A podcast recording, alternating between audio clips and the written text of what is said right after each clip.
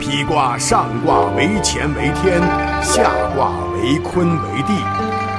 否卦象征闭塞不通，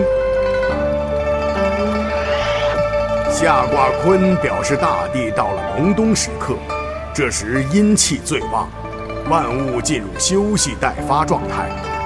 阳气主生发，阴气主收敛，故曰脾。否卦与太卦相对立，天地阴阳不交，则万物闭塞，是言大道进入黑暗时期。此时小人道长，群魔乱舞，大道废弃。而君子在此时更应该是约束自己，韬光养晦，切莫同流合污，追求虚荣名利而入外道。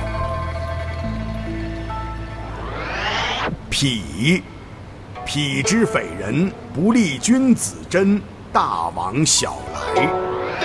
痞卦象征着闭塞不通，大道进入痞卦状态是它的自然规律，非人为可为之。往往这个时候，小人道长，君子道稳。小人势力强大，不利于君子行大道，需要坚守正道，度过黑暗。否极泰来。否卦预示着来结束，远大的往即将开始。初六，拔毛如以其会，贞吉，亨。否卦与太卦相对应，初爻的爻辞也基本相同。冬天到来，茅草已经枯萎，拔起一把茅草，会发现。它们的根汇集相连在一体。等严冬过后，新的生命还是那样朝气蓬勃。以茅草来比喻事物，当下的闭塞只是暂时的外象，内在的生命还是紧密相连，在等待春天的到来。否极泰来，是谓亨通之象。六二。包成小人吉，大人否，亨。在处事中，包庇过失、阿谀奉承，只有小人获得利益，而坚持正义的君子却被冷落闲置一边。时过境迁，小人之道只是暂时的，只有君子之道才可长久。六三，包修。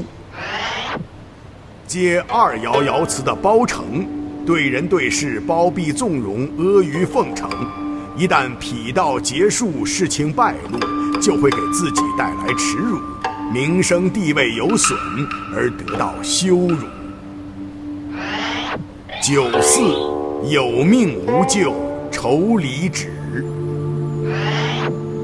遵循天命去行事。闭塞不通时，及时回避退隐，避免过错，使朋友都来依附你，并在你的带领下得到福祉。脾乃自然之道，顺应脾卦之道，就是在顺天命。九五，修脾，大人吉，其亡其亡，系于包桑。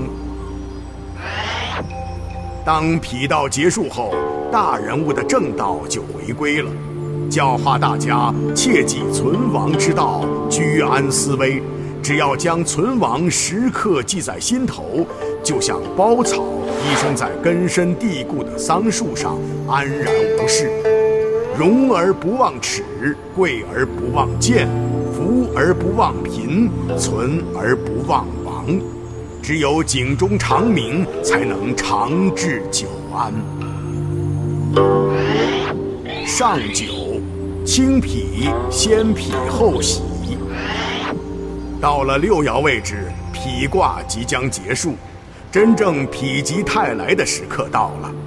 原来的闭塞不通已经过去，通泰顺达的时刻到来，人们高兴地迎接这一时刻的到来。